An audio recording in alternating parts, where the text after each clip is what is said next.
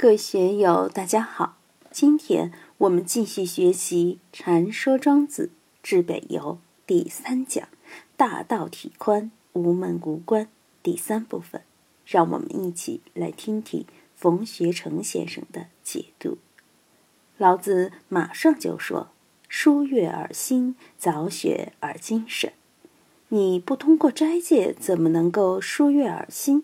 这个而就是你。就是汝，疏通，悦是洗涤，就是要我们通过斋戒来疏通和洗涤我们被污染和堵塞的心。我们说脑袋短路就要疏通，佛教里边谈禅，一是要禁律，另一个就是要思维修。禁律就是洗，就是悦；思维修就是疏通，通过梳洗使我们被污染的心能够达到清亮通透。还要早雪你的精神。为什么叫早雪呢？宝镜三昧里说，迎晚成雪，明月藏露，严格来说就是从早雪精神而来的。我们的精神杂气冲塞，贪嗔痴慢太多，心里乱哄哄的，火爆爆的，没有那种饮冰的感觉。为什么梁启超把自己的文集叫饮冰室文集呢？就是要使自己冷静一些。但是我们的精神经常处于一种燥热状态，我们怎么办呢？老子在这里说要早雪而精神，我们的精神要用雪来全面的清洗一番。当然这是形象化的比喻，但是我们怎样使自己的精神能够达到早雪的状态？前面是疏悦，这里要早雪，同时要剖析而知，就是说我们的知识，用佛教的话来说，就是我们的所知障太重。道家讲究绝圣弃智，禅宗讲究不立文字，言语道断，都是剖析而知，要把自己的知见打落。有些人总以为自己很了不得，我是博士生，我是博导，我是大老板，我是领导，总觉得自己的经验知识很伟大，很骄傲。但是相对于大道而言，你的那点知识经验又算得了什么？你所拥有的知识，就像前面说的那样，汝身非汝有，子孙非汝有，这些都非你所拥有，你的精神也不是你所有。我们经常说，你肚子里究竟有些什么东西，自己并不知道。当下一念时，你的注意力关注在什么地方，你似乎就拥有了什么东西。我今天在欢乐，注意力放在欢乐上，我就欢乐；注意力放在郁闷上，我就郁闷；注意力放在生，就在生上；注意力放在死，就在死上。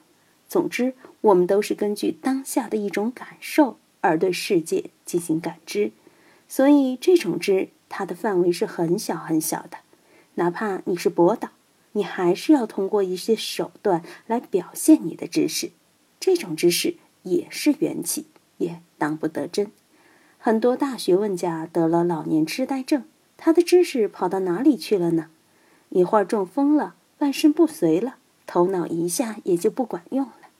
像这些事情我们看到的很多，我们看到很多很优秀的人，一到晚年就变成植物人，成为痴呆人。他以前那么强势的精神，那么丰富的知识，聪锐的智慧，又到哪里去了呢？所以这些都由不得人。道家学说没有把这些当成一回事，你的知识智慧都是愚弄人的，都是愚弄你自己的。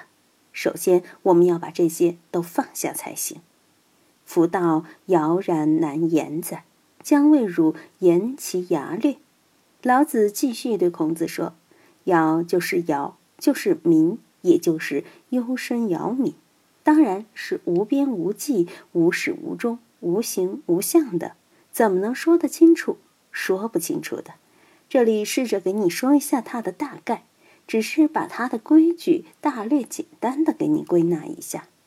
夫昭昭生于冥冥，有伦生于无形，精神生于道，形本生于精，而万物以形相生。昭昭生于冥冥，实际上在大宗师里已经说了，知天之所为，知人之所为者，至矣；知天之所为者，天而生也；知人之所为者，以其智之所知，以养其智之所不知。这里有一个知，有一个不知，昭昭是知，明明是不知；昭昭是已知，明明是未知。我们生下来的时候绝对是未知，随着时间的推移，通过家庭社会的洗染，从未知慢慢变成有知了。到了老年痴呆，或者成为植物人，到了太平间，一切有知就又回归于无知。昭昭是清醒清楚，清楚从哪里来？明白从哪里来？从明明来。晚上睡觉睡得糊里糊涂的，就处于明明中了。闹钟响了，眼睛一睁开，昭昭起来了。但是昭昭只有在现在的这一刹那，我们才是明白的。离开了这一刹那，过去是明明，未来是明明，任何人任何时候都是如此。同时，这个明明在佛教里相对应的就是阿赖耶识，昭昭是第六识，理性的功能，它必须通过缘起才能发生作用。明明借用佛教的话，也可以叫无明，但无明也就是菩提呀。这就要看你怎样看待这个，你要能转得过来才行。所以我们要知道，这个昭昭是生于明明的。很多人都希望自己聪明聪明再聪明。我这次把整理的《庄子养生主》讲集带到广州去给一位香港的法师看，他打开头一章，一看就感叹：哎呀，我这一辈子是不是就是因为太聪明了，把自己累得死去活来的？他一会儿是风水，一会儿又是医学，一会儿又是建筑设计，一会儿又是美学设计。禅宗学了不够，又学藏传佛教，还觉得不够，又学唐密，还不够，又去缅甸学南传佛教，自己还经常在喜马拉雅山的藏传寺院去做些供养。结果就是太能干了，什么都懂，弄得自己病得难受。所以这个知一定要加以批判，一定要认真深刻地加以认识。为什么禅宗要讲言语道断，要打破所知障？为什么老庄要谈绝圣弃智？的确，不把昭昭和明明的关系搞懂，已经没有办法面对自己的思想和精神。我们永远是向往着昭昭而排斥明明。看看道德经里怎么讲。道德经里讲：知其白，守其黑；知其雄，守其雌。这个雄就是昭昭，雌就是明明。为什么要守这个明明？道家学说里反反复复把明明的妙处妙用说得很详细。明明再用一句话来说，就是第八识阿赖耶识，它恒而不神，也可以称为明明。怎样把这个明明守住养住？当然，只有明明没有昭昭，那也就没有明明了。